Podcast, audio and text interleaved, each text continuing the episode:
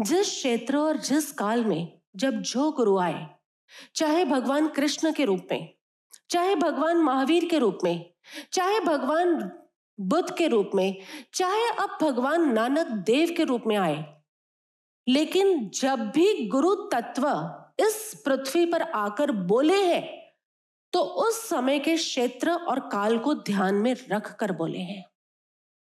तो भगवान नानक देव ने भी जब अपनी वाणी लोगों तक पहुंचानी शुरू करी।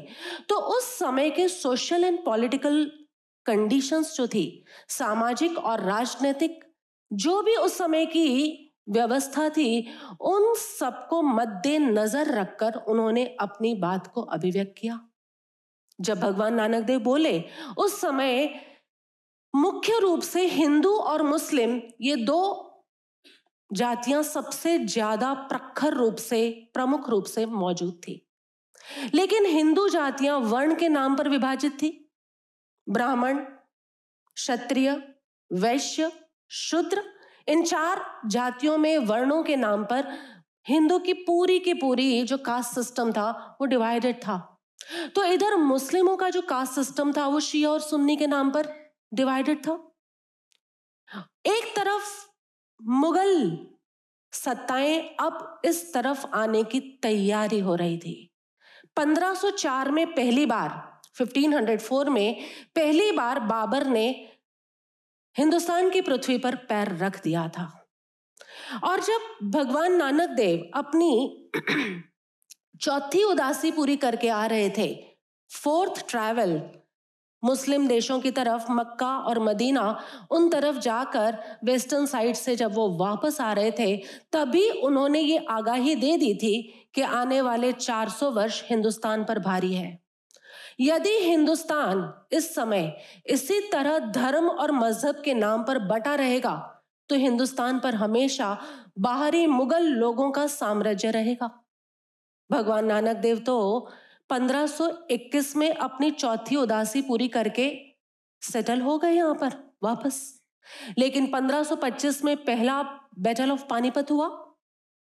पानीपत की पहली लड़ाई 1525 में हुई और तब बाबर ने इब्राहिम लोधी को हराया और वहीं से मुगल साम्राज्य की शुरुआत हिंदुस्तान के अंदर हो गई। भगवान नानक की दूरदर्शिता थी। भगवान नानक की क्लैरिवेंस थी ये। उनके पास क्लियर नॉलेज था कि आगे के 400 वर्षों में हिंदुस्तान मुगल सल्तनत के अंतर्गत आएगा एंड डिवाइड एंड रूल की ये पूरी की पूरी प्रक्रिया शुरू हो जाएगी। इसलिए भगवान नानक ने उस समय के लोगों को looking at the social and political conditions of that time सामाजिक और राजनीतिक व्यवस्था को देखते हुए भगवान नानक ने इतने प्रिसाइज सूत्र हमें यहाँ दिए कि जिसने लोगों को, जो लोग बटे हुए थे धर्म और मज़हब के नाम पर, उन सबको वापस संगठित किया, इकट्ठा किया और मुगल सल्तनत के खिलाफ एक आवाम उठाए इसलिए भगवान नानक की बातों के अंदर आप एक आक्रामक बात भी देखोगे और आप एक भक्ति का भाव भी देखोगे। दोनों बात। भीतर खुद को संभालना भी है और बाहर आक्रमण भी करना है। और इसलिए सिखों को अलाउ भी किया, कृपाल रखो। अलाउ किया because you have to save yourself and your country your nation and your entire community तो जिस क्षेत्र और जिस काल में जो भी भगवत चेतनाएँ, गुरु चेतनाएँ आकर कुछ बताती हैं और कोई संघ या समुदाय का संगठन होता है कोई कम्युनिटी बिल्डअप होती है तो वो उस क्षेत्र और काल के अनुसार धर्म की प्ररूपणा करते हैं। सिख समुदाय I can say it is the youngest religion youngest isn't it सबसे नया रिलीजन है, जो इस मात्रा में फैल गया है। इस मात्रा में। पिछली बार ही मैंने कहा था कि ईस्टर्न फिलोसॉफी के अंदर चार प्रमुख धर्म मान लिए गए हैं।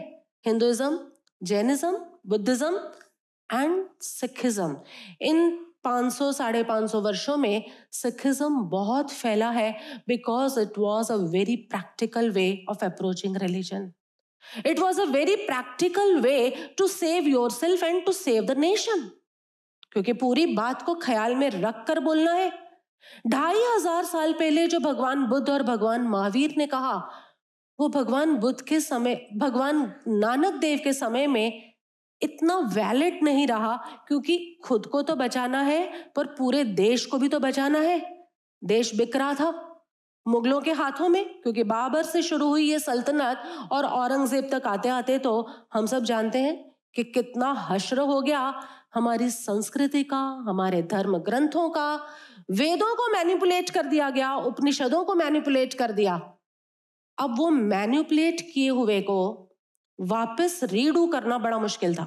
मैं कई बार कहती हूँ ना कि खाना बिगड़ जाए तो वो जली हुई खिचड़ी को ठीक करना बड़ा मुश्किल काम है। इससे अच्छा नई खिचड़ी बना लो, नया खाना बना लो।